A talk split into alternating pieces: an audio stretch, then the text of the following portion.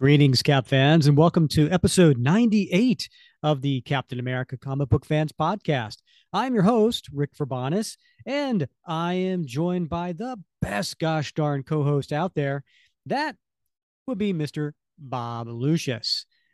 Hey, Bob. Your entrance was good, his was better. The difference? Showmanship. it sounds familiar, Rick, but I, I, can't place it. So again, you've befuddled me. Ah, uh, well, uh, that was uh maybe if I did this. All righty then. Okay. Okay. okay. That was Jim Carrey as yeah. the Riddler. Okay. Talking to Two Face after Batman yes. busts in from Batman Forever. Batman Forever. Yes, the much beloved Batman Forever.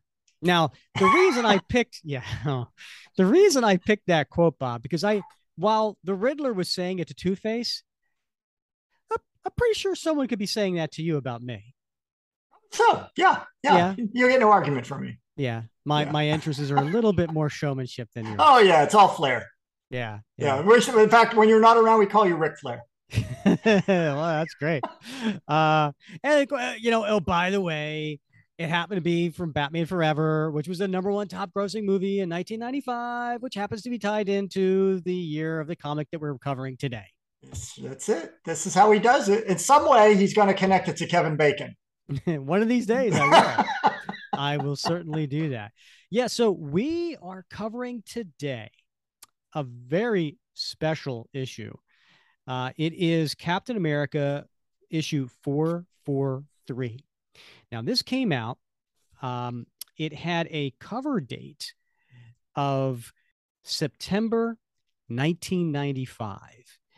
And what's special about this issue is the fact that this is the end of Mark Gruenwald's run as writer of Captain America. So it is a um, it's a very special issue, and we are going to be doing it old style. We're going to go through it panel by panel, Bob, because it deserves that kind of treatment. But you know, Bob, as I surprised you in the last episode, what who better to have on to to cover this issue with us than Jason Olson, who is the author of Mark Gruenwald and the Star Spangled Symbolism of Captain America. And so, Jason, welcome back to the show. Well, thank you so much for having me. I am thrilled to get to talk about one of the most upbeat issues of Marvel with you two today. Uh yeah. Yeah, you nailed it there, Jason. I I I will say it was it is a little downer. It's a downer. I, I will say that. For for many reasons, right? Not only the story itself, but the fact that this is Mark's last issue and the fact that you know he he passed away not not too not too long after that. So, but but we uh, we do want to give respect to the issue, and and we're so thrilled that you are taking time out of your your busy schedule to come join us on the show. Well, I'm happy to do it, and and all kidding aside, I think this is an important, serious, and good issue um, that really deserves our our discussion and time. So I'm I'm happy to get to do it with you too. Yeah, and um, for an in-depth conversation with Jason uh, about Mark Gruenwald, make sure you go back to episode 82, um, where uh, we we the three of us have a, a great conversation about uh, Mark's long career. So um, make sure you check that out. Uh, so Jason, what have you been up to lately? Well, I have been working on a creative writing textbook. I don't feel I should plug it much because it is not particularly cap related, um, but I've been finishing that up this summer, and uh, I I teach, and so in the summer I don't get to teach quite as much. Um, so mostly I've been working on that, and I'm actually traveling with my family right now in southern Utah, but. I, I I I heeded the call to to make sure that I could uh, join the two of you today to talk about this one. Well, we appreciate it. We're excited. I do. I love that level of commitment. Yes. I'm here for you and Cal. of course. All right. So let's get to this issue. Um, so this, uh, you know, there's a there's a couple things to point out about the creators on this particular issue. So we we talked about Mark Gruenwald, right? Because uh, he's the main focus here, but but we also have a, another uh, stellar cast of, of, of creators on here. Uh, penciler Dave Hoover, who has been on the book for, for quite some time uh, with Mark Gruenwald. Uh, unfortunately, now we did mention that Mark passed shortly thereafter, right? So he he actually passed in August of 1996, which was less than a year after this issue came out at, at the young age of 43, where uh, Dave Hoover he actually uh, passed away too um, in 2011 at uh, the, young age of 56. Um, so it's uh, an interesting uh, there. And then we have Danny Bulanadi uh, as the inker. He's been a long time inker on on this book with Gruenwald. The colorist George Roussos. Now, George Roussos um, is a, a very um, let's just say he, he has a, he, a long history uh, with Marvel Comics. So he actually um, he did, and this is his final work on on this on this series. Um, he was the inker for Captain America first Silver Age appearance in Avengers 4. So he has a long history. Um, and I think he was listed as George Bell instead of George Roussos in, in that particular issue. But hmm. um, he he's inked, uh, but mostly colored uh, a lot of Captain America issues between that. And, and um, he had just turned 80 um, when, or he was about to turn 80, I should say, when he did this issue. And unfortunately, he passed away five years later. So, um, yeah, I'm already I'm already starting off on a really upbeat, positive note here, yeah. guys. I apologize, yeah. uh, but we do have letterer Michael Higgins and editor Ralph Macchio. Wax on. So, the the title to this story, Bob, do you know what it is? Twilight's Last Gleaming. Now, I think that was a, an apropos title to this issue uh, right? Uh, talking about the last gleaming, um, and, that, and these are obviously uh, famous lyrics from the the Star Spangled Banner, and he has been known to pull lyrics from patriotic songs uh, as as titles to a story. I, I believe he's done that several times, right, Jason? Absolutely. He he certainly had an affection for using all sorts of lyrics from songs, but the patriotic ones certainly feel the most appropriate, although the talking heads certainly get a lot of play earlier. Um, perhaps less patriotic than the national anthem, but still. But I think it's an absolutely fitting way to begin this one. I think there's several, especially toward the end, um, that play with this this move. So we're going to go through this panel by panel. Now, Jason, I typically do all the voices. Sometimes Bob when he uh, when he's paying attention, he'll he'll do a special effect. Uh, if you feel that you want to join in and do any of the voices, if there's something calls out to you, you let me know because we'd love to have uh, another voice on the show. I will. I don't know what voice will call out to me, and, okay. and I promise it won't be Batroc. Fair enough. Because uh, uh, we'll that's me. I love doing Batroc. He is magnifique. He has so much fun, mon ami. Um, yeah. I've I've sensed that before, Rick. Yeah, I, yeah, I, will not get in the Back off, Jason. uh, but we, we will test you at the very end. We're gonna have a little quiz. So we have started doing uh, these three things that we like to to talk about at the very end, uh, which is what is our favorite panel? What do we feel is t-shirt worthy? Like if if this was on the t-shirt, you would definitely want to buy that t-shirt. And then last, time capsule. What kind of speaks to you in this issue that says, "Oh, that is definitely that time period. I want to put that in a time capsule." So we'll we'll talk about those three at the end. We'll even give you the first shot being that you're a guest on the show. Well, I appreciate that. Thank you.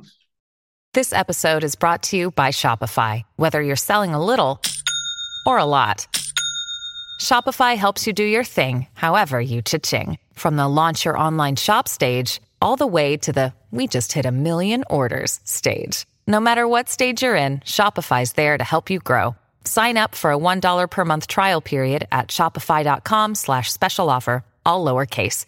That's shopify.com slash special offer. Another day is here and you're ready for it. What to wear? Check. Breakfast, lunch, and dinner? Check.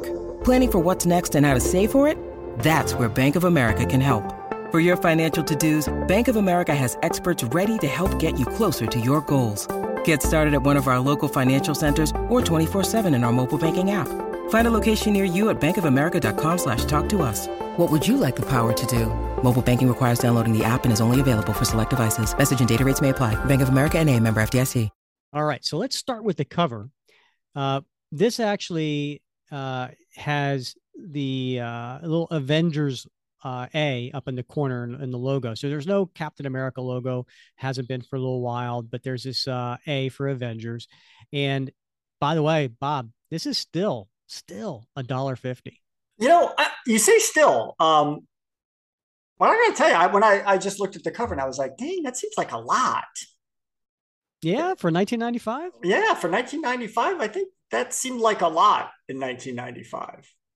What were know. you doing in 1995? You couldn't afford uh, six quarters, Bob. I probably could afford six quarters, but I know I had I'd been in the Marines for quite a while at that point, and uh, yeah, I was, I was, I think I was in Southern California, man. So I was probably spending a lot of that money on suntan lotion. so, and it worked yeah. out so well. You were so wrinkle free at this stage of your life, Bob. My son pointed out some old spots on me uh, over the weekend. That's what he calls it, old spots. They are old spots. They're on the back of my. I was like, "What the hell are those things?" he's like, "Oh, congratulations, Dad. Those are old spots." so you're like little punk. Uh, all right. So on the cover, we see Steve Rogers in a Captain America uniform that we've only been seeing uh, in the last year at the most. Um, and he's in an armor. He's in his Captain America armor. This doesn't always get well received. People look at the Captain America armor and and it's uh, not always not always very fond memories but it was kind of cool. It was kind of unique. It was a, a way to kind of uh, change up what was going on in Cap. Now he has to wear the armor because his heart's failing because of the super super soldier serum is is slowly killing him, and he he can't use his muscles as well. So the armor is there to help him move and to help him continue his battle as Captain America. Well, I mean, I think it's the combination of the idea of the armor, which which sounds good, but I think it's the stylistic rendering. You know, some people love it. You know, particularly, I mean, if if, if you came of age in the '90s, and I think you were very attuned to sort of that art style. But I think for a lot of folks, maybe who grew up later or or or earlier, you know, it's the stylistic uh, touch that I think is jarring at first. You don't like the double double uh, shoulder pads, Bob? the shoulder pads and and those funky boots. Yeah. It needed more pouches. I'm a big fan of pouches, so yeah, I, I and, completely and, agree. And so was Cap before this. So the the the uniform before this was much heavier uh, on the pouches, much more pouch forward. Yeah, um, yeah. It, it, it is a very 90s artifact, but as totally. as you both said, storyline wise, it's a pretty compelling reason. Mm-hmm. yes, and yes, and indeed. I think and we can perhaps um, if we're not as enthusiastic about the design as others might be, um, kind of rely on that as, mm. as being something that moves yeah. it forward. You know, we've said this before, right? I mean, we've covered a number of stories, Rick, uh, where um, the art has not been everyone's cup of tea. True. You know, you know, the Isaiah Bradley, you know, miniseries is one mm-hmm. of those things where some people never gave it a shot just because the the art didn't really appeal to them, but it was a great story. And and so you got to sometimes just power on through and appreciate the the writing for the writing's sake, even if maybe the art's not your cup of tea. I, I agree. Uh, and and you know, we had we had 90s editor Mike Rockwitz on and um, Mike loved uh, Hoover he he he actually brought him in onto the series. He he got rid of Rick Levins and and brought Hoover on uh, because Hoover was doing, I think it was the Invaders at the time, and he he thought he felt he did a really good cap, so he brought him onto the series. And I will say Hoover's not my favorite cap artist um, by a long stretch, but I will give him credit for uh, storytelling. He has a good job at at at doing a, a laying out a page um, angles and things like that. I think he was a product of his time period, being you know, early to mid 90s with that image style and the bravado and the and all that. So I think part of that, but the, the part that I guess I didn't it didn't appeal to me was the face rendering. There was anything that that stood out that I thought was really I, I just thought it was very mundane as far as the facial expressions. But other than that, I I thought he was a fine artist. Mm-hmm. Agreed. Agreed. I think uh, I think stuff can grow on you, right? Um, and I think you gotta just like food, you know. To to uh, they tell they say that to introduce a new food to a child, you got to introduce it like seven or eight times before they'll accept it and develop a taste for it. I think that's true of art too sometimes. But once you do and you develop a taste for it, you're exposed to it a number of times, you see things that maybe you didn't see before. I think that's one of the great things about this show, Rick. You're always tuning people into aspects of the art that maybe escaped them in previous uh, read throughs. Ric Flair. And, and and and and after 90 some episodes, they're starting to get a taste for me.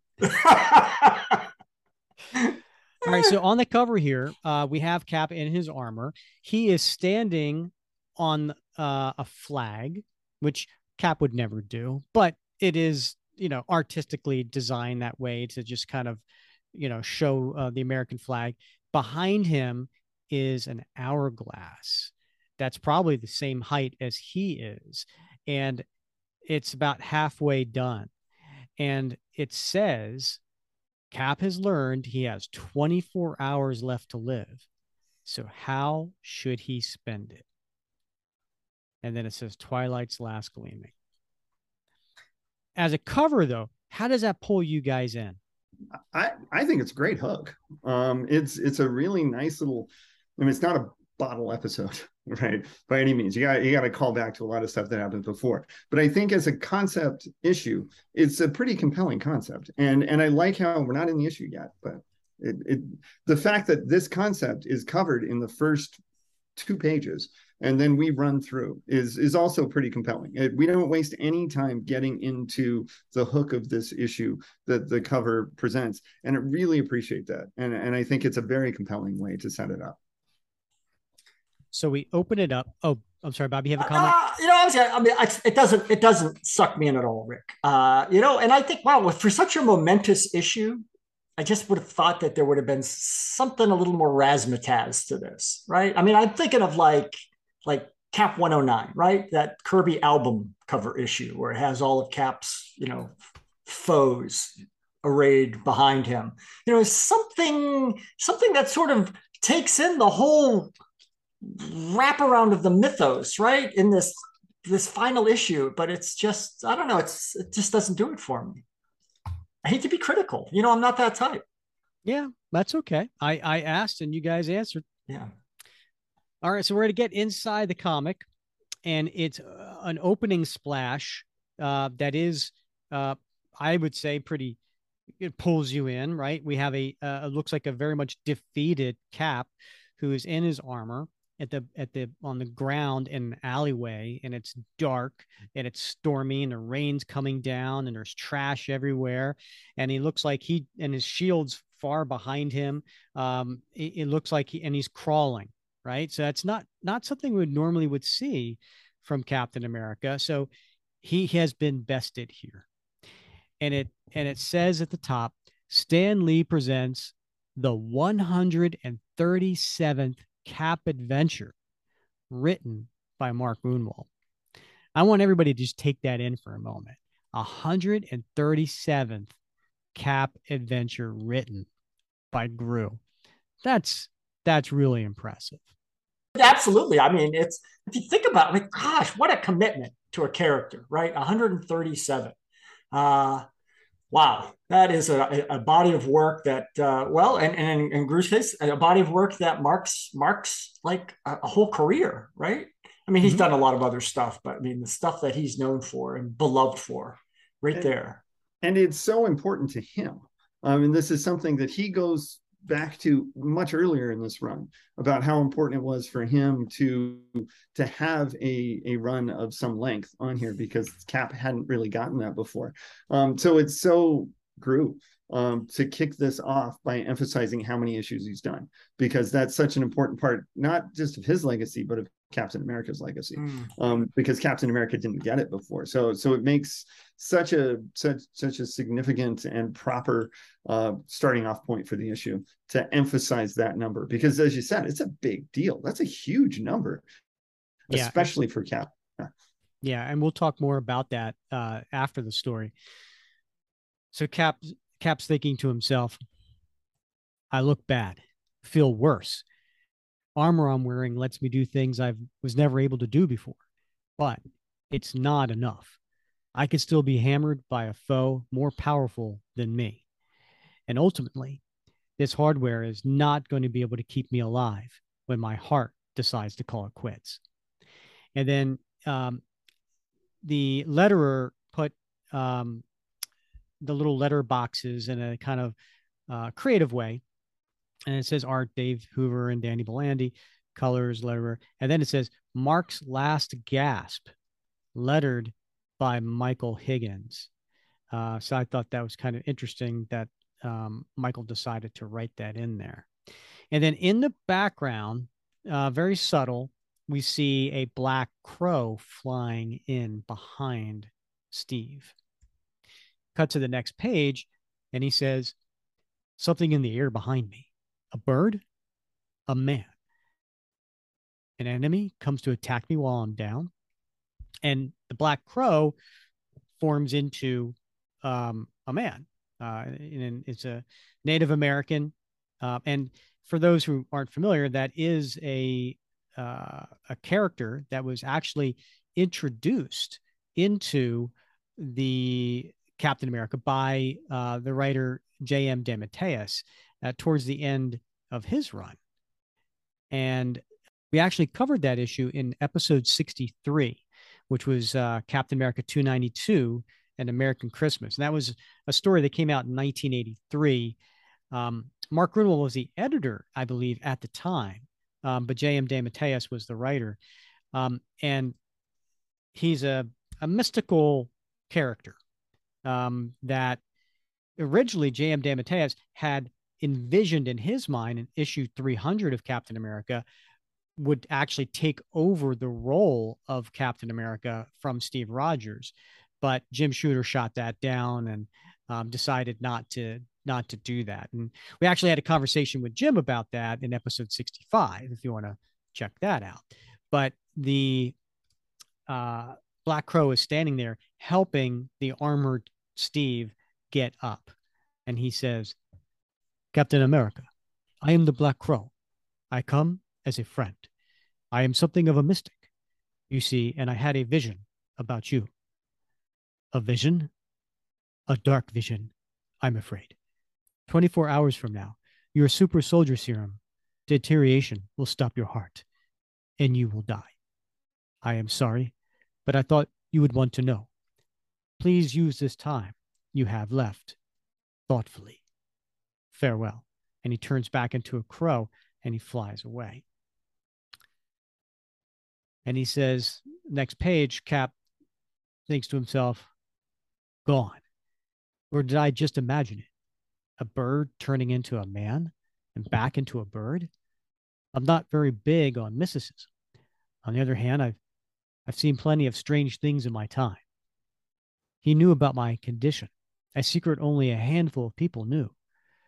Thinking of what he said, I'm filled with a sense of absolute certainty that it is true. I've got 24 hours left to live. I'm going to pause here for a second. I don't understand why Mark wrote this as as Steve not recognizing Black Crow, right? Because we just established he was introduced in the pages of Captain America. He fought Captain America. Um, do you think, and, and Mark, as, as Jason, as you know, was such a big historian on Marvel Comics. He was such a big stickler for continuity. He, I believe, he was the editor for J.M. DeMatteis at that time. Why do you think he wrote this this way? let me do my best to to spin it in such a way to to to protect Mark in this way. Um, Steve isn't the one who doesn't recognize Black Crow. The Black Crow assumes that Steve would not recognize him, right? I am the Black Crow. I come as a friend. So we don't necessarily get any reaction from from Steve. He turns around, he says, "Is this an enemy to attack me when I'm down?" But he doesn't know who it is. Um, so it's possible that Steve knows, but maybe because the Black Crows had this vision and was so in in tune with Steve's state of mind and where he is. Maybe he's just helping him kind of fill in the blanks of who I am. Don't don't worry about thinking about this. You don't have a lot of time left, so don't spend a lot of time trying to figure out who I am. Um, I, I'm the Black Crow. We have a backstory. Don't worry about it. Um, but here it is. Uh, or this is solely for the benefit of the reader. Right. Yeah. I mean, and, it is it is a, a, way to explain to the reader you know who this is if, if they didn't actually read about Black Crow back in 12 years earlier. Yeah. But, but that's likely the case, right? I mean, you're a whole new generation of readers at this point who haven't really been exposed to Black Crow. So I think it's a little bit necessary to to probably lay that groundwork again. I, I think so, but it wouldn't have been hard for Cap to say the Black Crow, a little asterisk, you know, see Cap exactly too, because how many times have we referred back to Marvel two in one issues and various things mm-hmm. like that. But I I think that that there's an effort to make this feel self-contained um, as an issue, maybe more than than some of the other issues we've got. Um, so so I think that that's what it is. But again, I'll I'll defend Mark. Um, sure. I'll defend Cap here for for not getting the chance to be able to recognize Black Crow before before the Black Crow introduced himself. Yeah, his his mind's got a lot on on it right now. So he says, uh, "I've got 24 hours left to live," and then he goes on to say, "I better make that time count.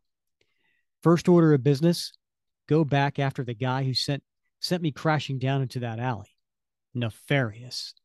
Now, Nefarious is a high level villain, right? Like he can he could take on Thor and, and so on. He gave me a pounding before, but he's not going to be able to kill me, is he? I still got 24 hours to go. Fast son of a gun. And he's using his armor to fly after him. See if I can slow him down with my armor's mini rockets. And and sure enough, he he's firing uh, these little rockets, these little missiles out of his uh, glove area. It looks like, and they just kind of go towards him and then nefarious and then they they they go down as nefarious is turning back. And he says no they didn't even touch him. He must have done something to them with his heat vision. This calls for wait what am i doing? If i only have a limited time left shouldn't i concern myself with important things things that only i can handle? Avengers can nab nefarious He's just a souped up jailbreaker. I may have run into him first, but he's not my specifically my responsibility, while so many outstanding things are. 23 hours to go. 23 hours, 10 minutes left, if Black Crow is right. I've got certain affairs I've neglected to put in order. Stop at my Brooklyn Heights headquarters first. And so he lands in front of the headquarters and he walks in the front door. And who's there but Free Spirit, who is, uh, and Jack Flag, who are in their, their civies. Now, uh, Jason, for, for the listeners who maybe are not familiar with Free Spirit and Jack Flag, did you, do you want to get, maybe explain who they are? Sure. These these were characters introduced during the Fighting Chance storyline, a little bit earlier than this one, as sort of Gen X um, devotees of Captain America.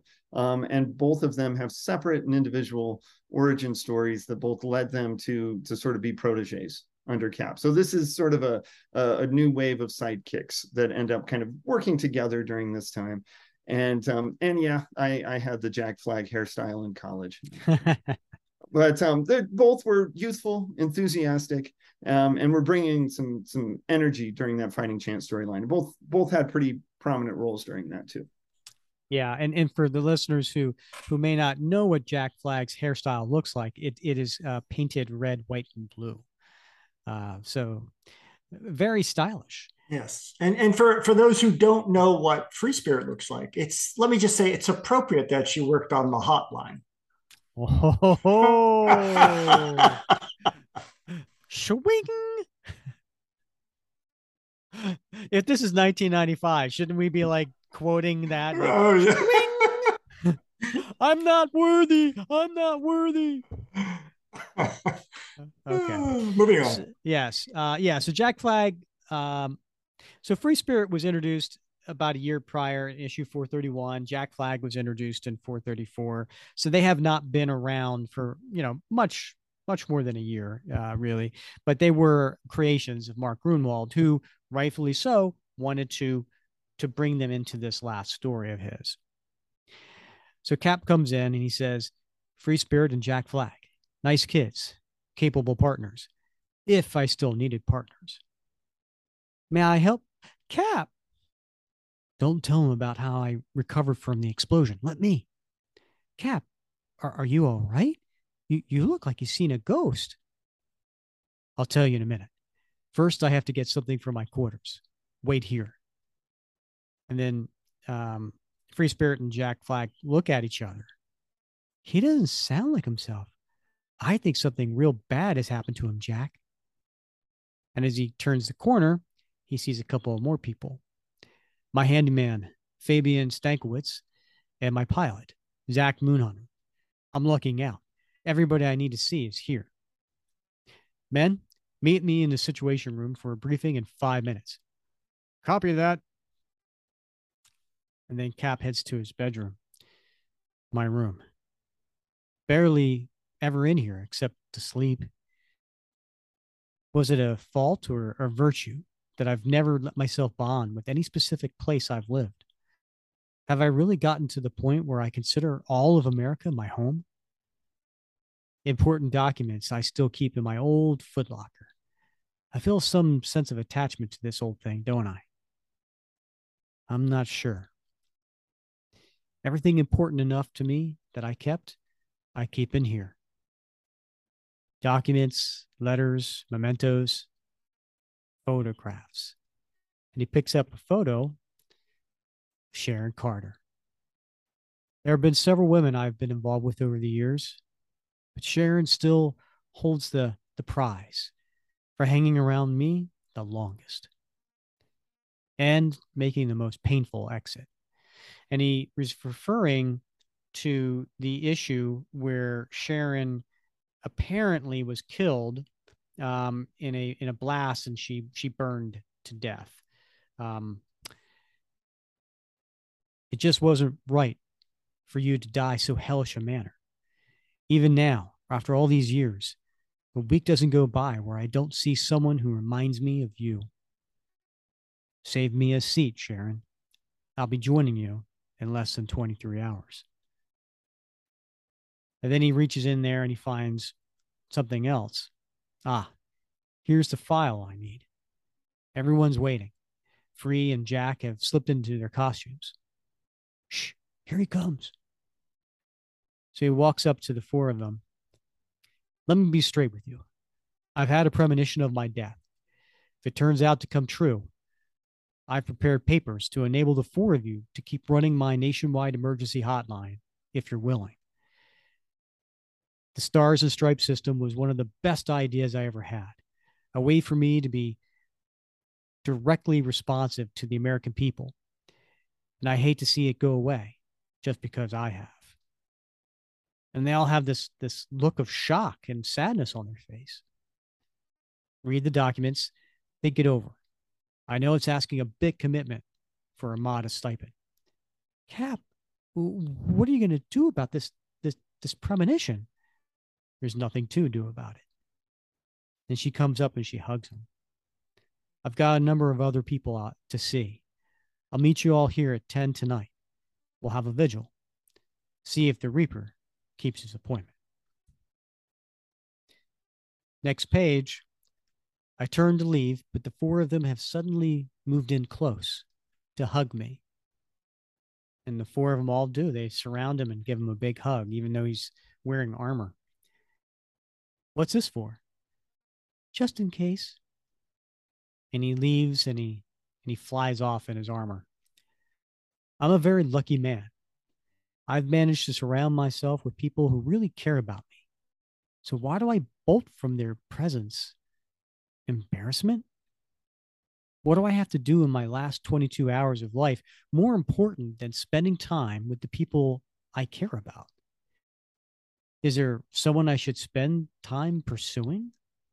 And then there's, while he's flying, there's images of various villains and, and characters around him the Red Skull, Nefarious, Crossbones, Superia, Diamondback. Don't know where any of them are. I'm not even sure if Superia is still alive. Is there a point of investing my precious time in potentially fruitless searches? Wait a minute. I know where one of them is. We cut to the next page, and it is a uh, penitentiary. Crossbones is at a pen- penitentiary somewhere. 20 hours, 45 minutes till my demise. I've managed to find one of my greatest sparring partners and arranged for some FaceTime with them. So there's Cap in the prison, and he's sitting at one of those booths, you know, with a little glass, and there's a phone on one side, a phone on the other side, as the convict uh, can talk talk with the visitor. And Crossbones is being escorted up to this chair, and he says, "Well, I'll be double dipped. It is you." So what the bleep do you want, Capper? Nice of them to let you keep your mask on, Bones. To spare us the sight of your face. Yeah, I told them I had it surgically attached, and they believed me. So, what's with your heavy metal underwear? A face? Lost your edge? As a matter of fact, Bones, I have. Looks to me like you have too. I'm surprised you haven't escaped yet. This isn't the vault, it's just a prison. They watch me every minute of the way, man. I'm surprised the, the Red Skull hasn't had you sprung. Weren't you his right hand man? Creep's taking his sweet time to teach me a lesson for being stupid enough to get caught. He'll be along by and by. Come on, Bones. You're psychopathetic, but you're not delusional. If the skull still had any use for you, you'd be out of here he's into some big operation right now, the biggest I've seen in all the years I've been fighting him. If he doesn't think you're worth bringing in on that, he must have no use for you anymore. You're lying, man. You're. Ask anyone, Bones. I don't lie. Anyway, you should be glad you're not with the skull on this one. He's in way over his head. So you came all the way here to tell me about my boss, or do you want something? I know. You want me to give you some clue to where he might find the old codger, huh? See, this is when I need to get closer to the screen so I can actually read the words. we get codger. I, I don't know. I, I kind of prefer codger here. No, that, it does work. Yeah. Yeah. I know. You want to give me some clue to where you might find the old coot, huh? Well, can't help you, eh, man? all the hideouts of his I've ever been to, you raided. Actually, Bones, I came to see you for another reason. I have this theory that no one is totally beyond redemption. That's why I'm so big on preserving life, even the lives of those who try to kill me. As long as a person's alive, there's hope he may redeem himself. So, what I'm saying is, even though you've acted like low life scum every time we've met, there must be something good about you. Love for your mother, a childhood pet, a woman, maybe? I'd really like to know what it is. You want to know where I'm soft, huh, Cappy? okay, why not? I'll tell you. I love to hate. And then he laughs maniacally and he walks away. And the guard says to Cap as he's walking away, so, did you you get what you wanted from that dirt bag? I got all I could reasonably expect. Next page, Cap's flying, and he's checking his onboard computer on the screen. I've stopped evildoers of all kinds over the years. But I wonder, have I ever once inspired any evildoer to forsake evil? I doubt it. I have 18 hours, seven minutes left to live by the time I'm back in the city. Is it too much to hope that I get one more crack at the skull in that time? No recent references to him on my computer directory. His trail's so cold it's Antarctic. Might as well give up on trying to make myself useful in my time left. Maybe I should look up everyone I know and say goodbye. According to her office, Bernie Rosenthal's in court today. And he flies up to the window to look in, and sure enough, she is. She's been after me to do lunch for months now. I've been non committal. Hey, there she is, arguing a case. Looking good, Bern. I wonder if I had anything to do with her deciding to pursue a career in law. Or if she would have even if we'd ever met. I suppose I'll never know. Call you tonight if I get a chance, Bernie. Who shall I look up next? Sam Wilson, the Falcon? So he does. He calls him from his uh, his armor. Sam, Steve, how you doing? Not good, Steve. While I was off on your AIM Island caper, one of my nephews was shot. Sorry to hear that, Sam. Well, you take care, okay? And he flies off. I could tell by his voice he was a bit peeved with me. Certainly in no mood to have me drop in and say goodbye. So he goes to the hospital. Then he comes in on a room and, he, and it's Arnie Roth. Bob, do you, do you remember Arnie Roth? Arnie's uh, Arnie's one of Steve's boyhood friends uh, and a, a, frequent fixture in the Gruenwald run. Yeah, introduced by by J.M. DeMatteis. Indeed. Uh, during that run, uh, battling Zemo. Yeah. And he sees Arnie um, and he's looking pretty old and, and worn down. And he's laying in a hospital bed with a respirator over him and his eyes shut. Of everyone I know, Arnie and I go back the farthest to childhood on the Lower East Side. Now he's battling for his life against cancer. A sad state to see a very good, very gentle, very loyal man stuck in. Arnie, and he grabs his hand. I've come to say goodbye. I don't have a lot of time left. Neither do you. Thank you for being such a good friend to me. And it looks like he leans over and he kisses him on his forehead. See you soon. And then he leaves, but in his wake, we see the heart monitor that's beeping and then his heart, Arnie's heart, gives out, and Arnie dies. I don't know if Cap saw that. I don't think he saw that. I think he was out of the room by that time. And as he's flying away, he thinks there are probably as many ways to die as there are to live. Arnie doesn't seem to be fighting it. He seems to be surrendering gracefully. I wonder how mine will be 17 hours from now. When I punched up the directory before I reemerged, seeing Ram Ridley's name, he was the boy who helped me get up my national computer hotline. He called about a month ago, and I haven't gotten back to him yet. 16 hours, 42 minutes till my destiny. And I'm in Montclair, New Jersey, looking up my biggest fan. And there's Ram appears to be a little older than I remember seeing him, more like a teenager. Yeah. And he's sitting on the, the front step of his porch and he looks pretty down. Ram, is that you? What are you doing here? His demeanor, so sullen, I could almost feel it. I, I wanted to touch base with you and, and thank you for, you have nothing to thank me for. I have nothing to thank you for. Ram, What's wrong? And he sits down next to him.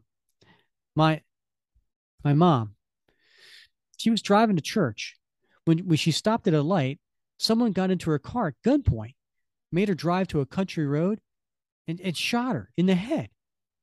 My God. She's in a coma, may never come out of it. What's wrong with this freaking world, Cap? What kind of world do we live in where a good woman gets shot on the way to freaking church? For over a minute, I let the question hang in the air. I have no answer.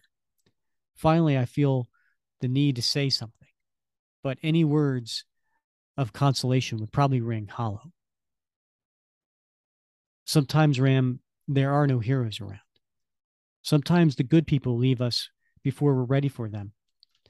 I've lost many people I've cared about over the years, Ram, but I found a way to go on and carry a bit of them inside me. You're not making me feel any better. Nothing anyone can say will bring her back to me. I'm sorry, Ram. I wish there was something I could do for you, but there isn't. I wish I'd been there for your mom, but I wasn't. I wish I'll go now. And he flies off.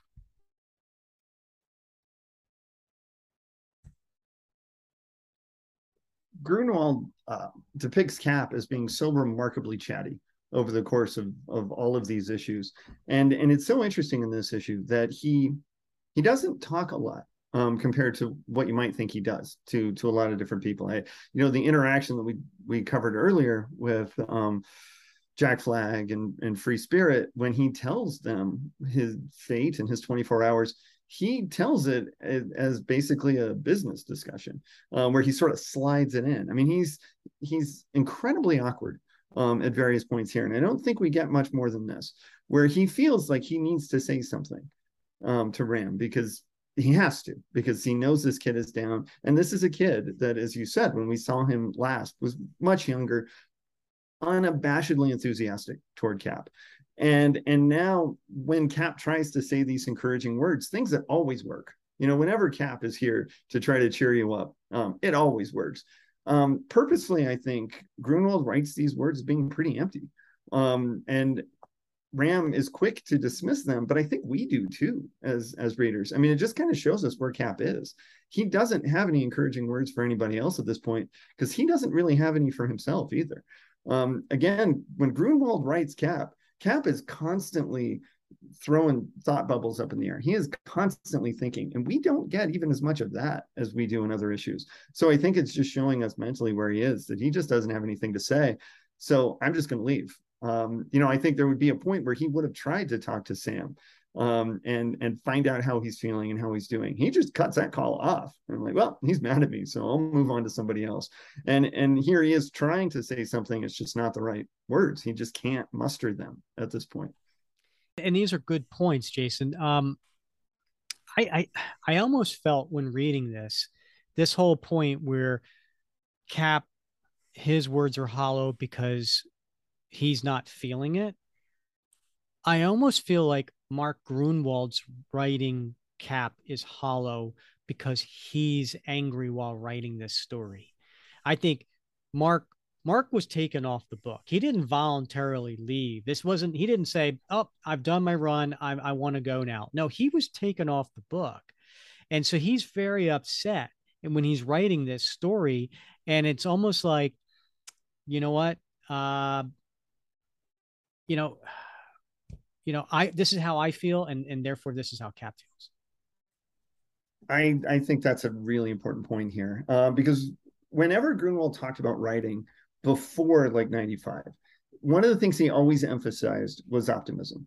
Um, that whatever you mm-hmm. write, be optimistic about it. There's a, a bullpen bulletins from I think a year or two before this. I can't remember when exactly, but he listed like points for aspiring comic writers, and one of them is be optimistic, have, show optimism in what you do.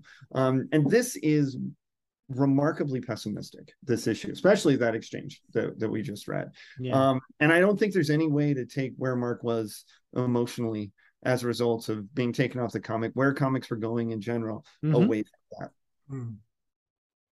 You know, um, I was talking to a Cap fan the other day, um, and we were talking about Cap's social awkwardness. I mean, it's sometimes easy to conflate the thought bubbles with his actual speech, right? He, I mean, he constantly talks a lot in the Gruenwald uh, um, the way Gruenwald writes him. I mean, he, you, you get a peek inside his head, and it's very well formed thoughts, and he's he's very reflective and insightful, but he rarely speaks those thoughts and those emotions. And what people around him see is something much more closed off. And I mean, and that's reflected in his relationships. And I got to say, I was like really shocked, right, when I saw his response to Sam. Sam's angry with him. And so he hangs up. You know, normal circumstances, you'd be like, all right, I'll give I'll give Sam a call in a couple days when when Sam cools down. But but he knows he's going to be dead in 24 hours, right? This is going to be his last chance to speak to his old partner and dear friend and he just leaves it. And i mean can you imagine uh, in your in a similar situation would you want your friend to feel the guilt they would he or she would likely feel after having spoken angrily to you on the phone and never having a chance to to to to move past that?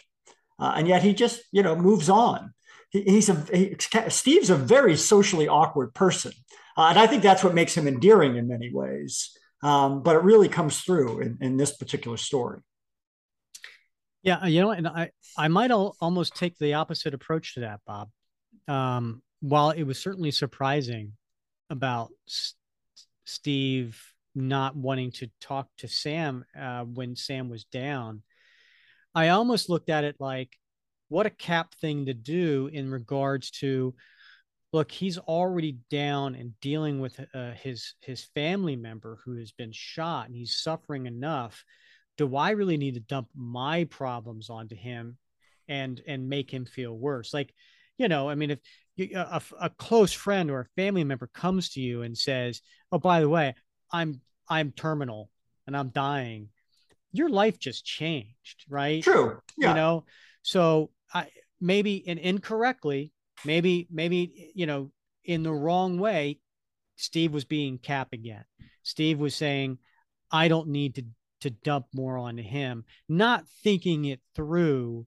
That yes, maybe St- uh, Sam will then feel guilty after the fact, but maybe his heart was in the right place. But I don't think I don't think Steve's thinking clearly on anything right now. Right. But and I think those two those two uh, those two things can exist at once, right? I mean, he can be being Cap and wanting to protect his friend at the same time as being too socially awkward to be able to comfort his friend without sure. necessarily revealing his situation.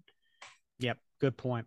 I will say there's one place where Steve is never awkward about conversation and it is not in relationships as you've said and it's certainly not consoling people because I was just thinking if he would have tried to console Sam with the same thing he tells Ram, Sam isn't taking any of that crap. True that, yeah.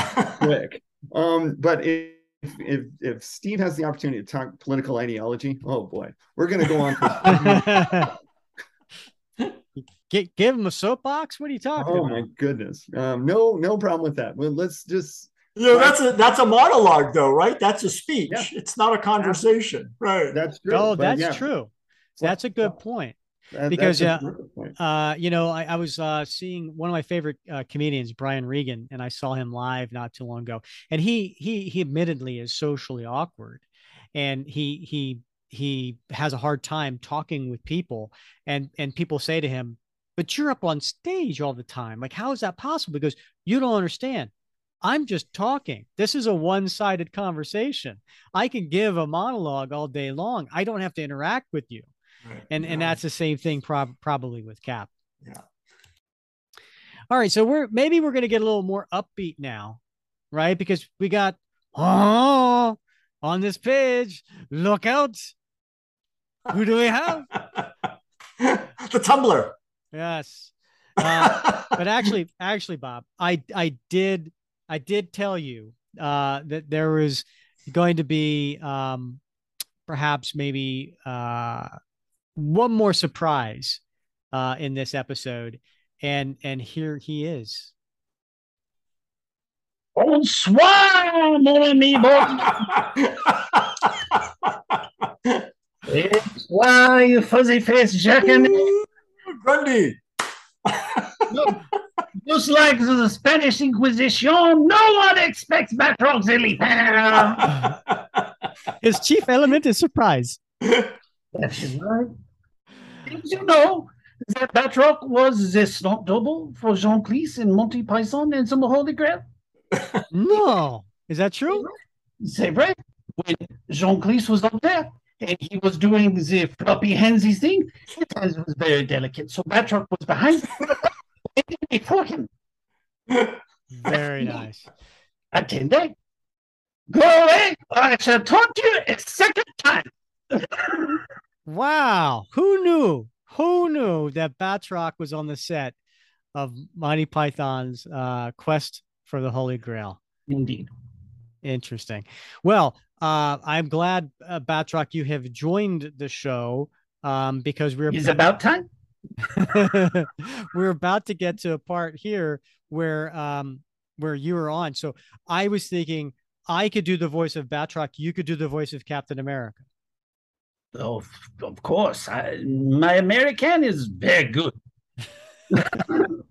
or you know what? All right, all right. I'll let you do Batroc. I'll do Captain America. Okay, right. fine. But but is it possible? Maybe we can skip past this first panel when the uh, metal, uh, how you say, testicles are all over Batroc. Uh, tentacles, Tentacles. tentacles, not testicles. Pardon, pardon.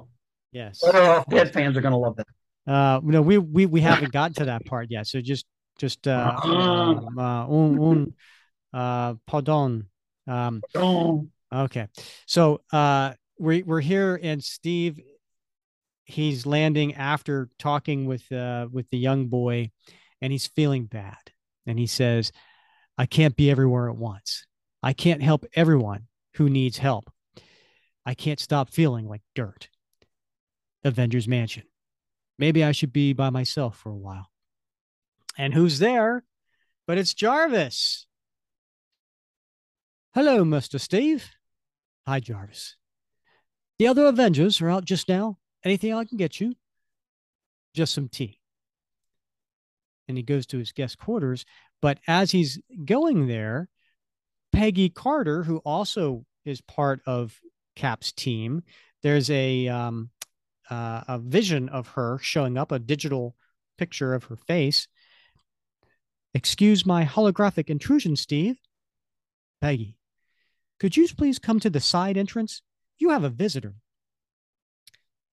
10 hours till my time is up and, and I have to deal with this. is this how you treat all your guests, mon capitaine? Just known never do wells, Batroc. Is that metal armor you are wearing? It does not become you. Why are you here, Batroc? Come to turn yourself in? Mon me. you do me dishonor. There are no outstanding warrants for me in this country. I come for, I need your help. There is this assassin who, who has killed nearly every costume figure in South America. I, I know. I, I called him a few days ago. His name was Zeitgeist. You have? You are certain? Yes. Now, if you'll excuse me, Peggy, deactivate the restraints. Wait, I haven't thanked you. That killer murdered my friend Machete, and I vowed to avenge him. I owe you, mon ami. No, you don't. I was just doing my job. Please, at least let me buy you a drink. I know a fine bistro on Green Street I always frequent when I am in New York. No, thanks. Tell me truly, Capitan, why is the change of uniform? I wanted a new look. Now go. Mourn your friend.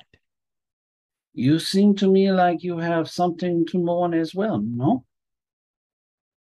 Maybe I do. Then can we not mourn together? And Cap thinks to himself, Is this for real?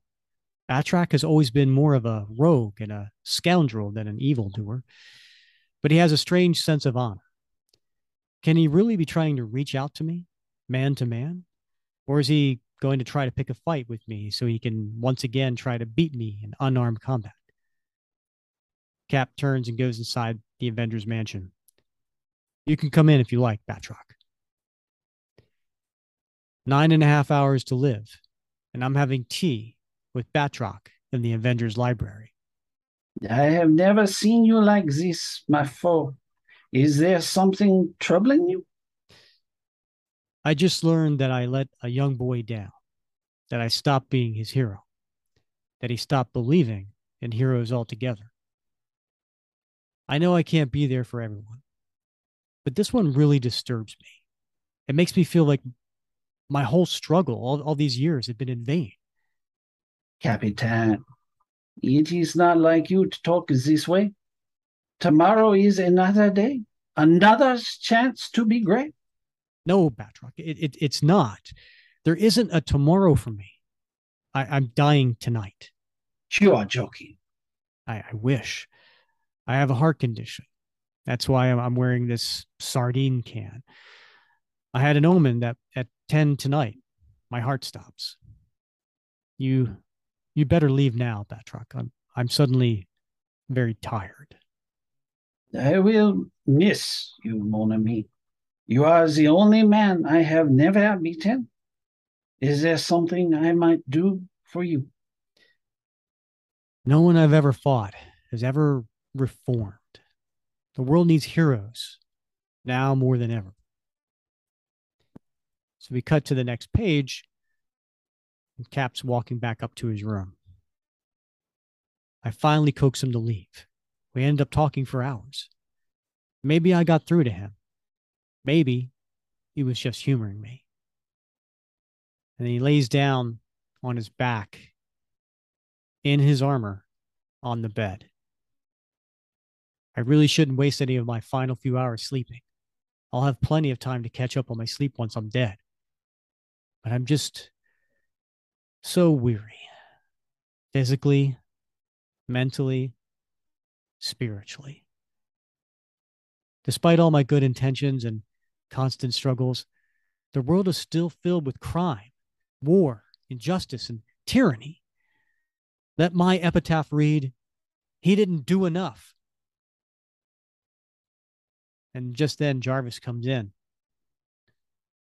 Master Steve, you asked me to wake you when it was half past eight, but I was. Master Steve? He lies so still. My lord, I, I don't think he's breathing. I must get help. And Jarvis runs out of the bedroom. And we cut to the last page.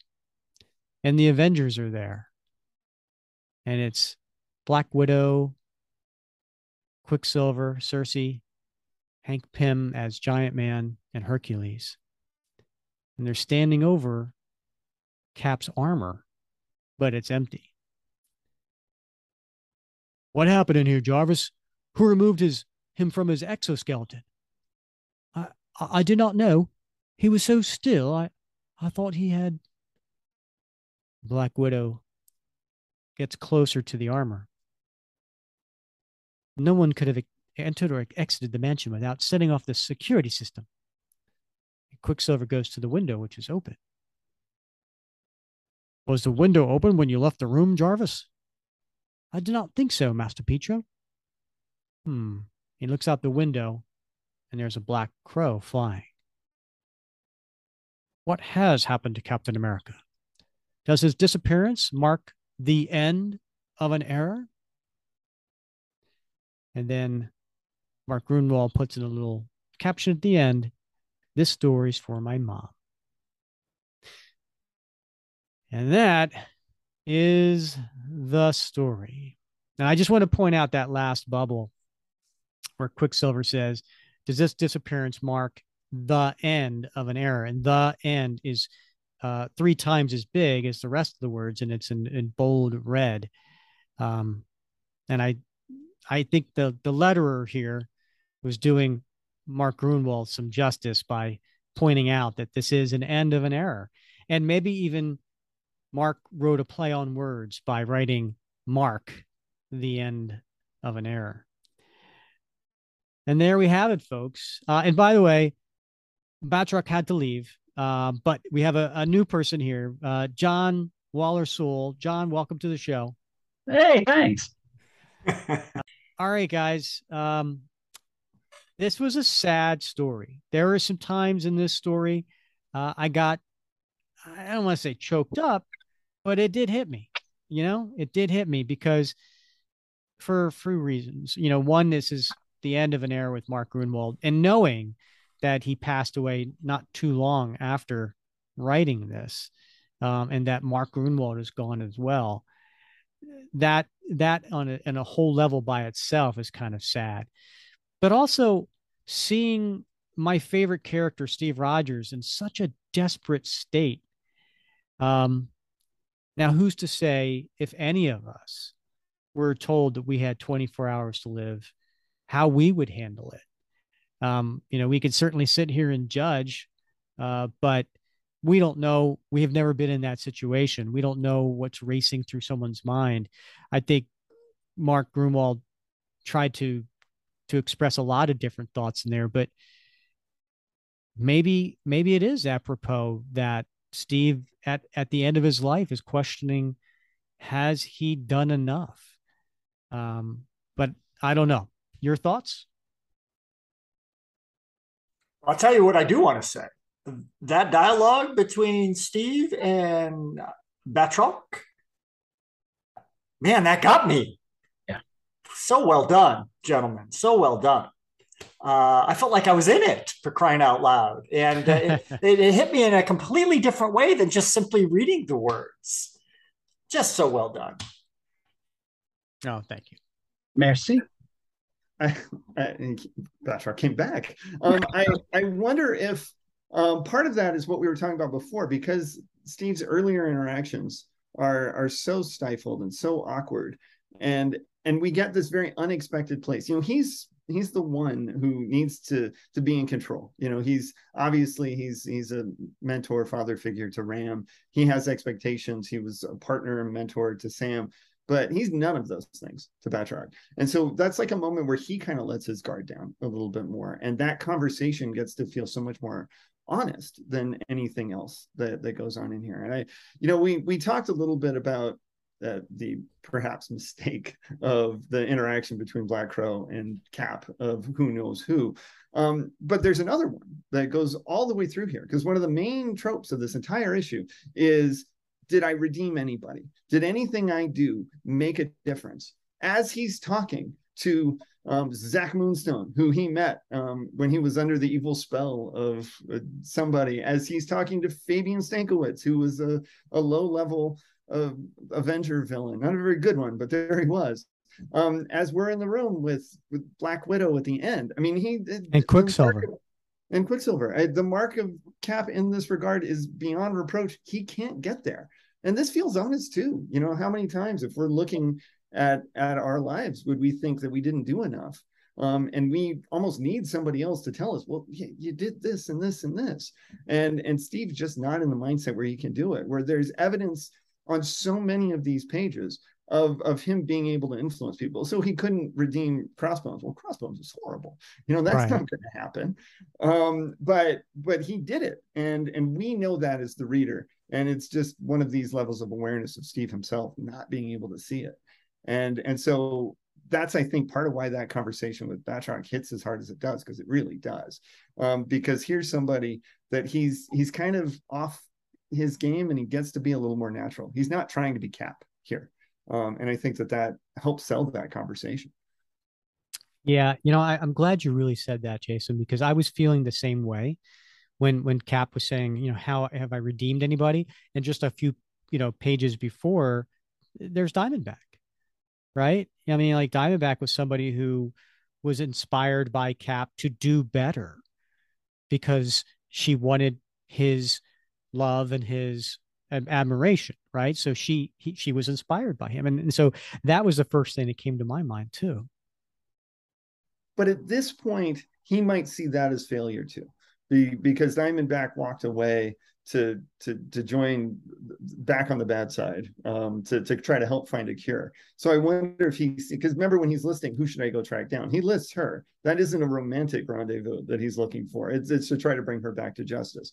Um, but but so it's true because but he can't see that that that even her motivation to to to go bad again is for good reasons to protect him um, and he just can't see it and and i guess there's um, just the awareness of the audience to to say, "Hey, Steve, open your eyes, man. Um, the the good you've done is all over the place, but he just can't see it." Yeah, that's a great point. I mean, I think I think we're all our own worst critics, and and sometimes it takes somebody else to to point out the good things, and and and I hate that about this story. I I, I don't want to think of Steve as somewhere underneath everything that he is insecure.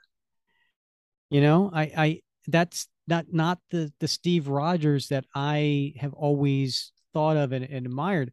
I never thought of him being someone who was so insecure about himself that he would be questioning himself like this. But but Gruenwald has written that about him throughout his, you know, I mean, you know, when he was questioning uh, his decision to to turn his his shield into the commission, right? And you know, he was questioning himself there too. But but this was deeper than that, and it just it just struck me, and I hated I hated the fact that the last words that we see from Steve Rogers apparently here, the way Mark Gruenwald writes it, right? I mean, we all know Steve comes back the next issue, right? But but we don't know that at this point. And Mark didn't write it that way. Mark wrote this is to end like this. And the last thing that comes out of Steve's thoughts are let my epitaph read, he didn't do enough.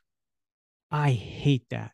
I really don't like that at all. Not for my Steve Rogers. I just it it bothered me on a, such a level I didn't think it, would, it could possibly bother me.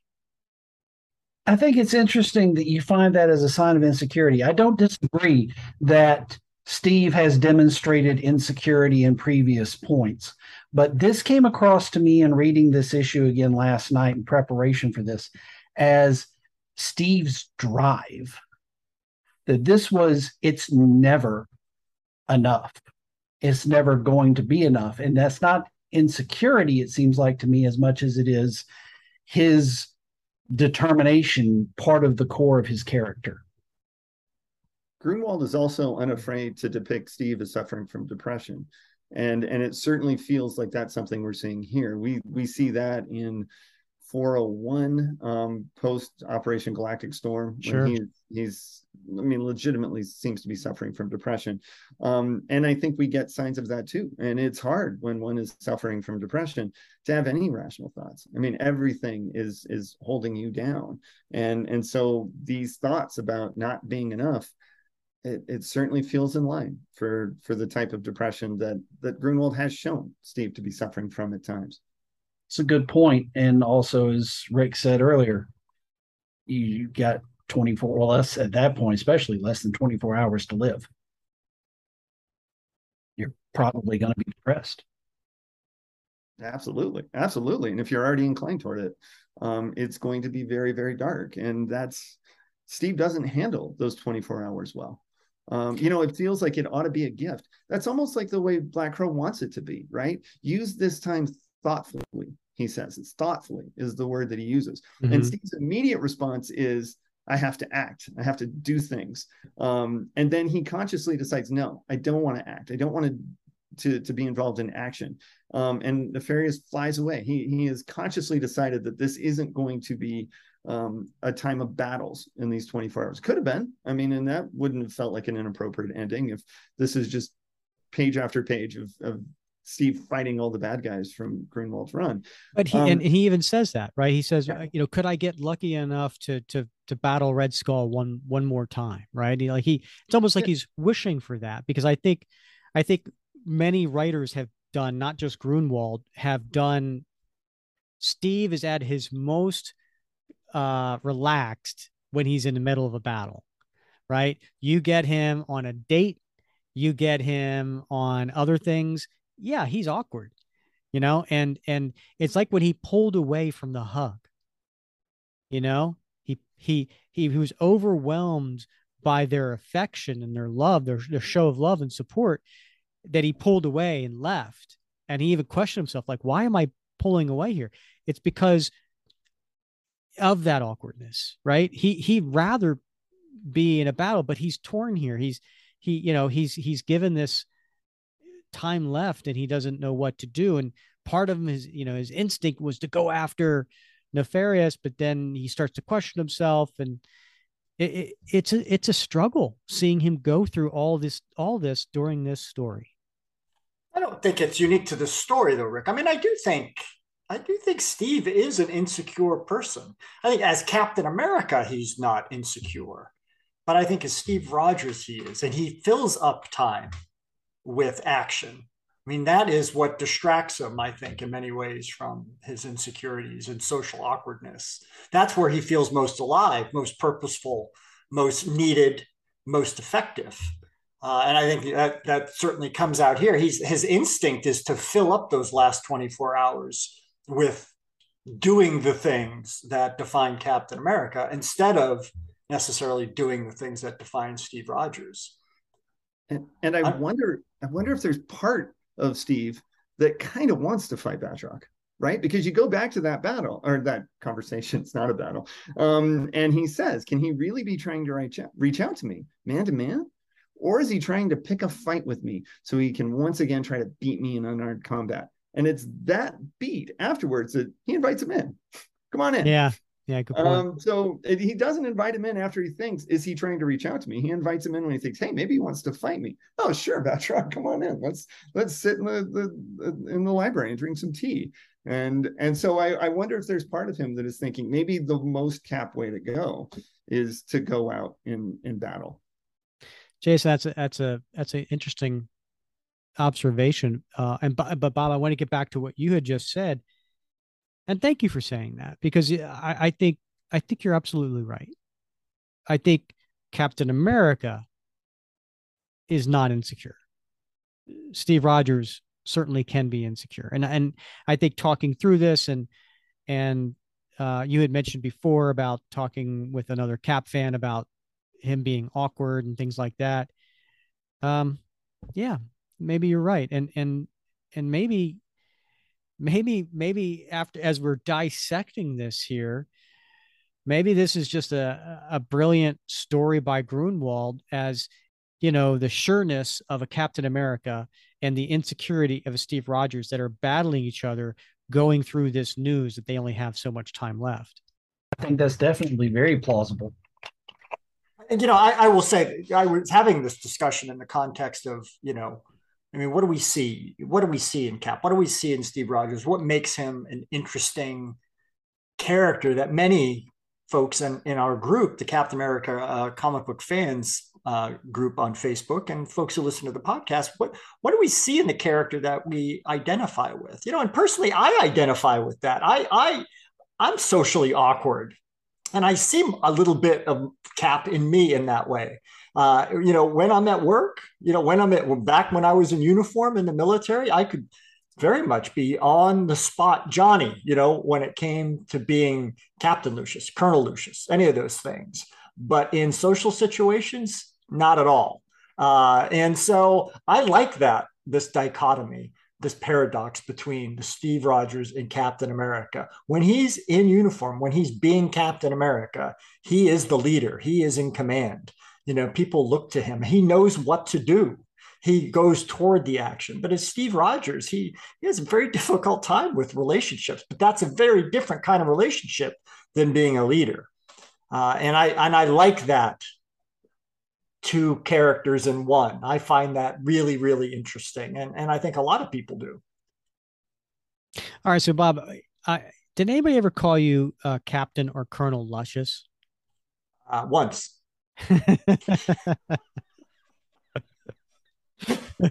just they're on KP KP duty for the rest of their lives. oh, I think you have a new nickname on the show. Oh, great. oh, no, no, no, no, no, no. I saw that look. For those of you just listening, you didn't see the look. Bob will come through the screen and get you. uh, uh, indeed, indeed.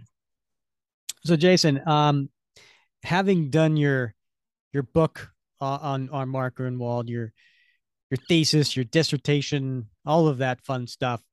Um, now that we're here at the end, do you feel do you feel like Mark like I got the impression Mark was angry when he was writing this story. Um how do you feel like that how this wraps up Mark Gruenwald's uh end as a Captain America writer? You know, what are your what's your overall thoughts? This isn't the ending that I think we would have thought we would get from Mark. You know, the the very first issue he writes of Captain America, we get um Mad Madcap. Yeah. right. We we get a very different opening um volley. And here we get something that is is much darker, much more cynical. Um, so it's not the ending to to Gruenwald's run that I think we would expect to get, but it's probably the one that he needed to write. Um, because I think you're right. I, I think that it's hard not to read this um, and not feel Gruenwald's own reflections of what he's going through, how he's being treated, how the whole comic industry is moving through this depiction. And th- this isn't just in this issue. Uh, the the last year and a half, two years, is filled with these moments of reflecting on um, very cynical views of where comics are, where heroism is. And so, at the beginning, you never would have thought that that Mark would end this run in in such a dark place.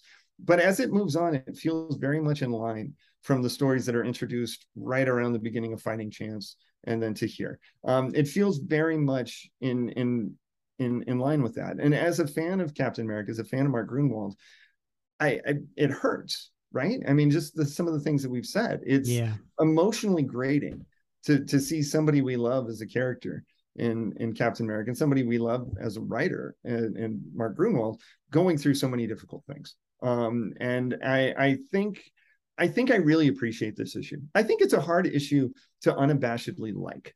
Um, but I think it's a, an, an, important issue and it's a really fitting ending to the last portion of of Mark's run on this comic because I think that very easy to see this this run is any run as long as this one um, that there are very uh, many different aspects to it. You could very easily break it into, you know, the opening year is about establishing a rogues gallery, and then the the next portion here is about getting us to the captain, and and and here it's about what the hell has happened to the comic industry. Um, why is somebody who's devoted so much um, kind of been given this this treatment by so many people, and and I feel like in a way it's fitting um, for where he was.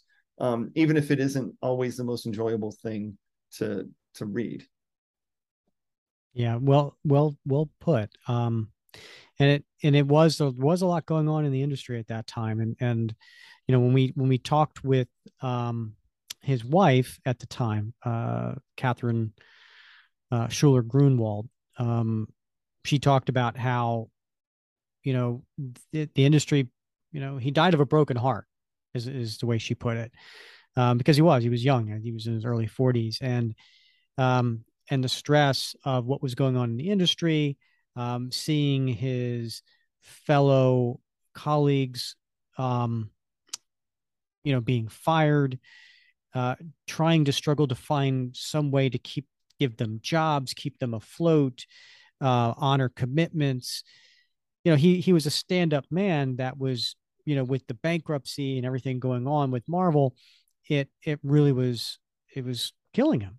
And uh, it was a great conversation. Um, go back to all the way to episode 11 uh, if you want to catch that conversation with mark gruenwald's wife um, it was uh, it was really telltaling uh, as far as what was going on in the industry at that time and she would often i think in that interview and in other places talk about how basically she was married to captain america um, that mark and captain america were very very similar. Um, so I think thinking of that in mind also makes it hard not to yeah. see this final issue as sort of a treatise on where he is at this time.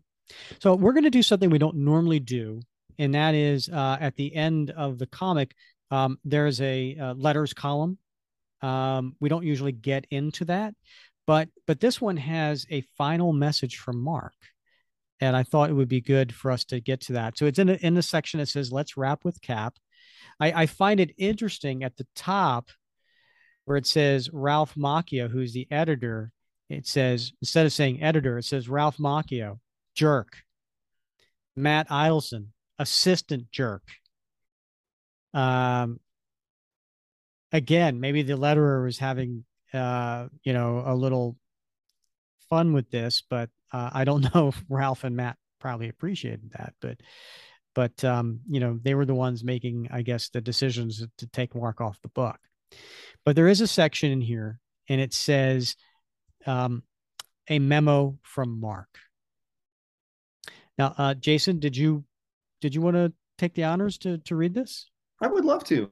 I I opted against voicing any characters from the story um, because I was waiting to voice Mark as as best I could here. I think that's perfect. A memo from Mark. This is it. My last issue of Captain America. Cap has been my constant companion for the past 10 or so years, and the two of us have traveled 137 stories together. That's quite a few.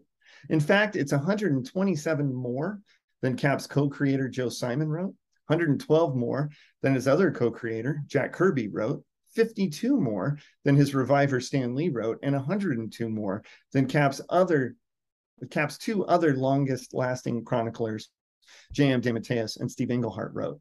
I trot out these statistics not just to tout my own track record, but also to demonstrate the depth of my commitment to the old shield slinger. If there's any hero in all of comics who has the drive to go to the distance, it's Cap. And it struck me as odd that he never had a writer willing or able to do the same. I wanted to be that writer. Besides going the distance with Cap, thus giving his life a consistent creative vision for a while, I had two other goals when I came on the book with issue 307, cover dated July 1985. First, a personal goal. I wanted to stay on a book until I exhausted all of the story ideas I came up with in my first sitting, so I could see what ideas I came up with once I was really familiar with the character and on a creative role.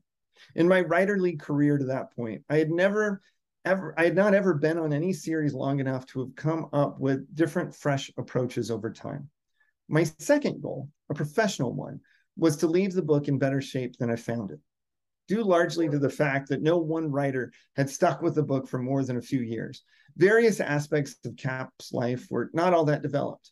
In his modern career, he'd been a shield agent, cop, a wanderer, and a commercial artist at various times, and none of these things resonated with the essence of his character, even though they became permanent parts of his mythos.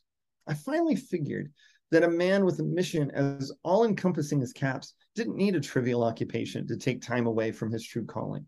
Cap was not Steve Rogers with a mask. Steve Rogers was Cap without a mask. The part of Cap's mythos in most need of help, in my opinion, was his rogues gallery. A hero is only as great as the foes he triumphs over. And when I took on the book, Cap really only had three or four good foes the Red Skull, the Viper, Batroc, and Baron Zemo. I feel a solo hero needs at least 12, a different one for every month of the year. So I embarked upon a rigorous campaign of villain making. My inspiration for Cap's foes came from Cap himself. Unlike most heroes, Cap represents something, America's ideals. To give those ideals something to play off against, his foes should represent some aspect of America's reality. I made a list of themes and issues that have something to do with modern day America, and then concocted foes to embody them. Thus, I took anti patriotism and came up with Flag Smasher, right wing militias and came up with the Watchdogs, trade unions and came up with the Serpent Society, the drug trade and came up with the slug, slacker youths and came up with madcap. Okay, not everyone was a classic, but I do think that Cap now has at least 12 workable recurring foes. For the record, my favorite creation was Kieron Dwyer and my crossbones. Okay, I'm almost through. In the space left, I'd like to thank my artistic collaborators Paul Neary, Tom Morgan, Kieron Dwyer, Ron Lim, Rick Levins, Dave Hoover, and especially longtime inker Danny Bulanadi and longtime letterer Joe Rosen. Thanks for making my stories look good, guys. And now my tour of duty is over, and it's time for me to turn over the invincible shield to the very capable hands of Mar- masterful Mark Waid. Captain, I enjoyed getting to know you as I did. Thanks for taking me along on the ride of my life. Yeah, It gets you right. It just gets you right there. It's uh those are those are strong words for Mark and and heartfelt, and uh, it's even deeper knowing that um, you know he he didn't live much longer, you know, past this. So um, thanks for for doing that, uh, Jason. Uh, certainly, certainly was tough. All right, now, let's have some fun now, right? So let's let's get to the three things that we said we were going to talk about at the end of the show, and that is what was our favorite panel, what do we feel is worthy of being on a T-shirt, and what do we want to put in the time capsule. So, Jason, you being uh, our, our, a guest here, we we're going to allow you the honor of going. What's your favorite panel? This is such an interesting comic to do this with because you know it's so easy often to pick a favorite panel of some splashy, actiony type thing, and this is not an issue that gives us that. Um, I I think I'm going to pick as my favorite panel. Um, I I like the conversation between Crossbones and Steve, um, and I think the panel where and, and, I'm cheating a little bit because this is the 90s and panels bleed into panels and everything else. Um, but the the one where they're face to face on the phone, um, and Crossbones is talking trash to Steve, and then Steve gets back and points back and talks about this issue of redemption and how much redemption matters to him. I I, I think these are really strong panels here. Um, I I think that Hoover's Crossbones is really good. Um, I think it looks sharp, and, and, I think this works effectively. I like that they're on phones, and I know these are the phones in prisons, and they're different than than than telephones. But the telephone, as weird as it sounds, is a really important part of Mark Gruenwald's run with Captain America. He starts the Stars and Stripes. Um, it's the thing that he cares about most. He has paperwork written up that he's kept in his special little box just in case this happens. So I think having Steve on the phone yelling at Crossbones, who's such a compelling villain, and as we read in that note, um, the the favorite villain that that Mark created during this time. I, I, think these are panels that work really well, and I think Mark probably really enjoyed writing these, and I, I think the art works well here too. Very nice choice. Very nice choice. John, did did you have a favorite panel? Did it involve um, Batroc by any chance? Yeah, actually it does, but it's not because of Batroc, believe it or not. Um, so when they're in the mansion having tea, and it's the bottom left hand panel, it's Batroc's saying you're joking. It's the expression on Steve's face, even though you have this armor helmet on. Mm. The artwork, the the it just feels like that one facial expression encapsulates the entire tone of this issue with Steve. It's it's all that pain and and anguish over uh, again what we were talking about before. It, it's not even. I don't. I mean, yes, it is it, mortality, but it's it just comes out in that facial expression. Yeah, it really is a good one. That's a good choice. Uh, Bob, what about you? Rick, I'm gonna have to go. Yeah, I think I think I'm gonna. I think it's around page 13. It's it's Cap kissing Arnie's forehead. Uh, that to me, I mean, he says, "Thank you for being such a good friend to me." I mean, Arnie has played, uh, you know, for years prior to this, such a pivotal role in Steve's life, supporting him, uh, you know, uh, being there for him. I mean, one of his one of his true friends, right? Mm-hmm. Uh, a friend of Steve, not a friend of Cap, but a friend of Steve, and uh, he's one of the few guys I think Steve can really open up to because he harkens back to Steve's youth.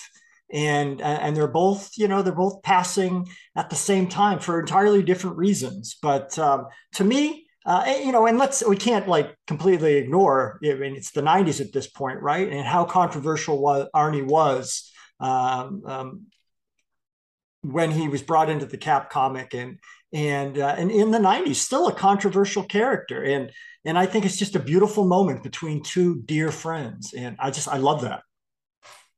Uh, it's a very sweet, very sweet, sentimental, sentimental choice. I expect no less from you, Bob.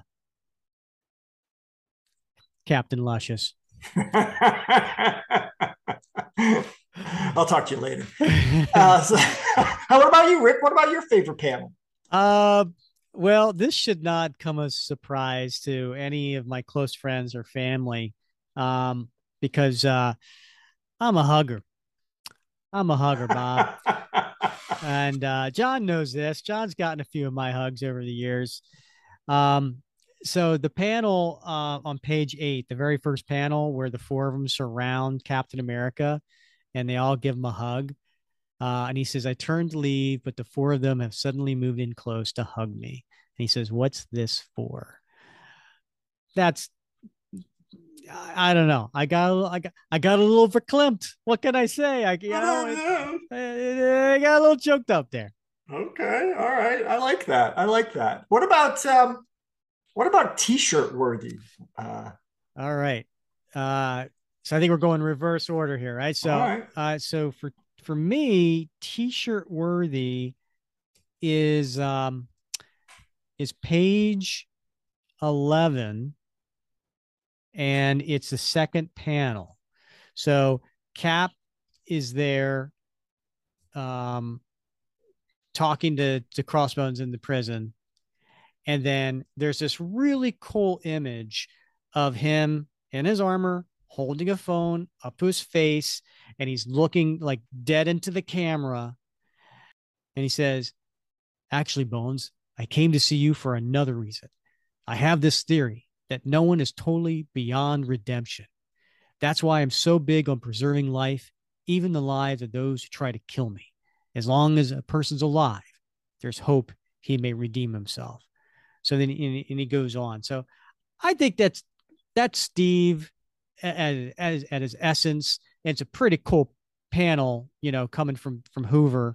Um, I, I think that would look cool on a t-shirt. Mm-hmm, mm-hmm. What about you, Bob? Uh, you know, I'm going with. I think it's uh, around page six or so. It's that that panel in the middle of the page with with uh, with Jack Flag and Free Spirit, and I think Fabian, uh, or maybe that's Zach. Um, and I, I, just want I just want Free Spirit's face on my my my chest. I'm going with that. Uh huh. Uh huh. Just just when I thought you were like, you know, so sentimental and and uh and yeah, all that. Yeah. You thought I was redeemed. Yeah. See, then, then you're a lot like you're, you're a lot like Steve, right? You're constantly looking for redemption, and and I keep disappointing you. Yeah. All right. All right. John, what, what do you got for what's t-shirt worthy to you?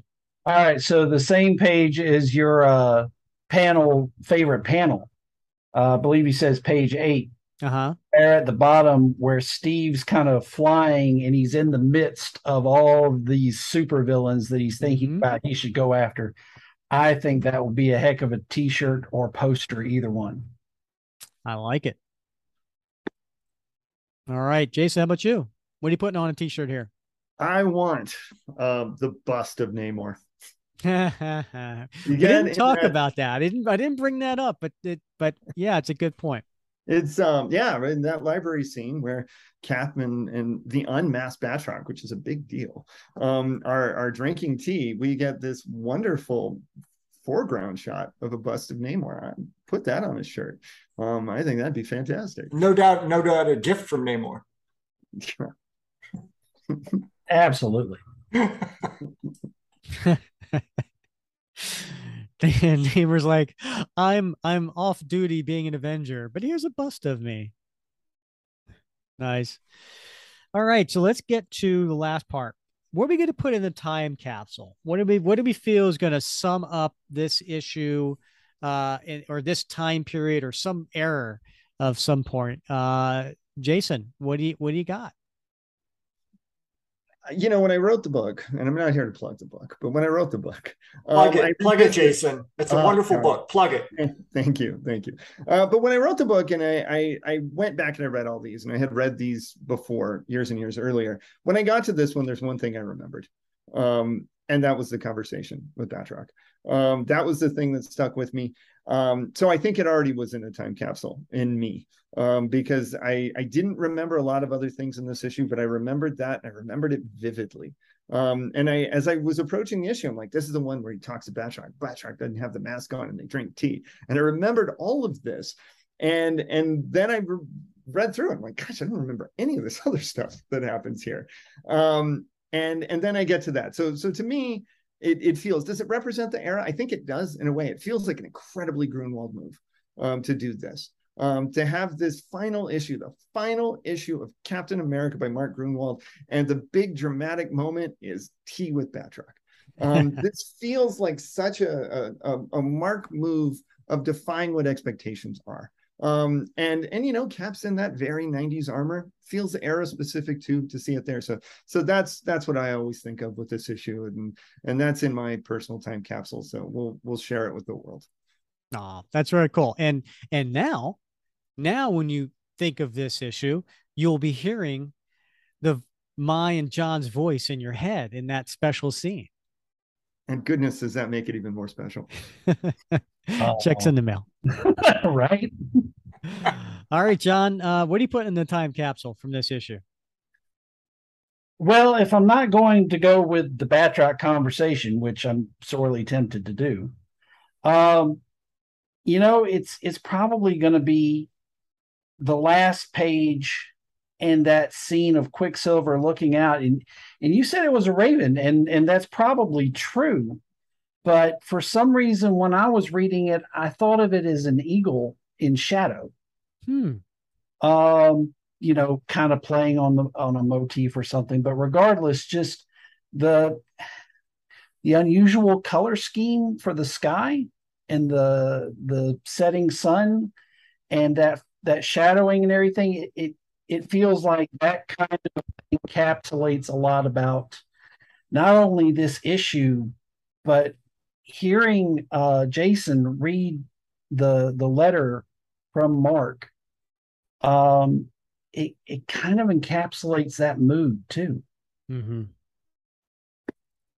Very nice, Bob. Hi, I am going with uh, an artifact uh, of Steve's life, uh, highlighted on page Ooh, five and six. The Footlocker, nice. right? Yeah. Now, I got a little bone to pick uh, because of the coloring, the way the, the Footlocker is depicted. It looks like one of those Footlockers you get at Walmart, or uh, and I had one of these. I, I had one of those just like that, the black with the with like the fake brass trim and the brass lock on the front. Had one of those when I went off to uh, to college, but that's not that's not a real Footlocker.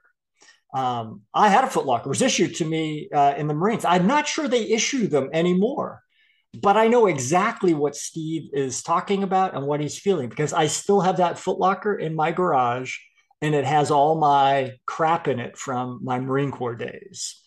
And it, it has that same sort of, uh, I think, prob- probably more so for Steve because it's so much further removed and he lost so much.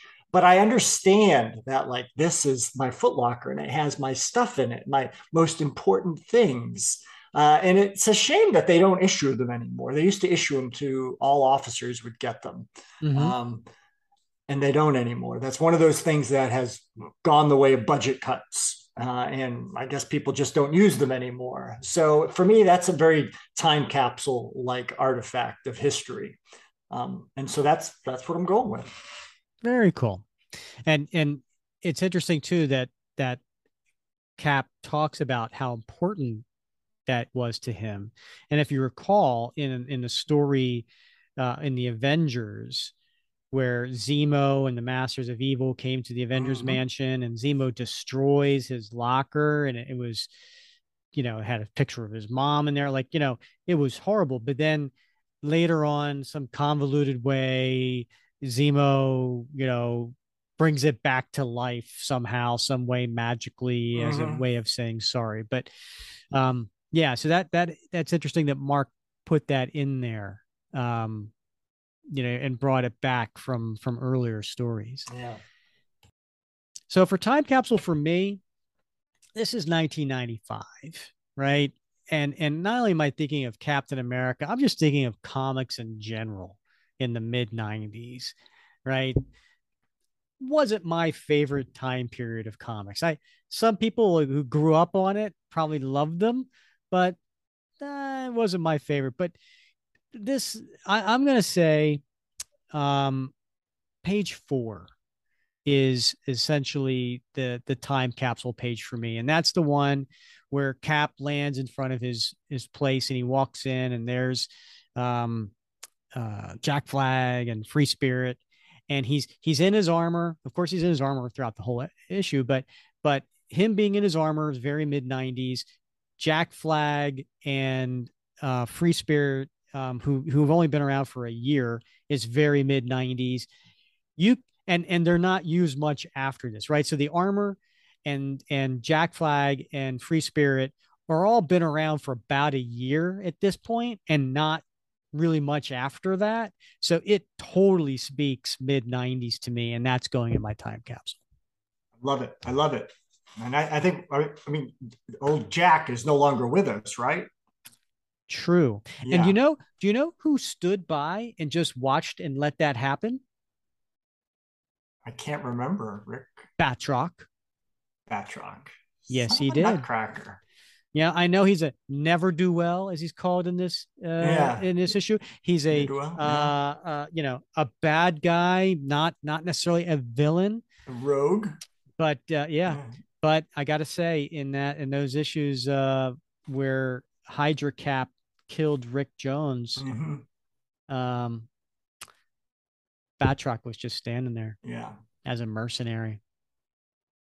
I would, I, I think it was a, you know, I would have liked to have seen, at least for a while, something that had come out of that conversation between Batroc and Steve Rogers. I, I, I'm just maybe I am just an old softy and a sentimental, but I would have liked to have seen him, for a short period him try to redeem himself and and be less of a rogue, less of a, a, a, a you know a, a, bad guy, and maybe become a good guy for a short period of time. And maybe it wouldn't have worked out, but I, I, I would I would have loved to have seen that explored.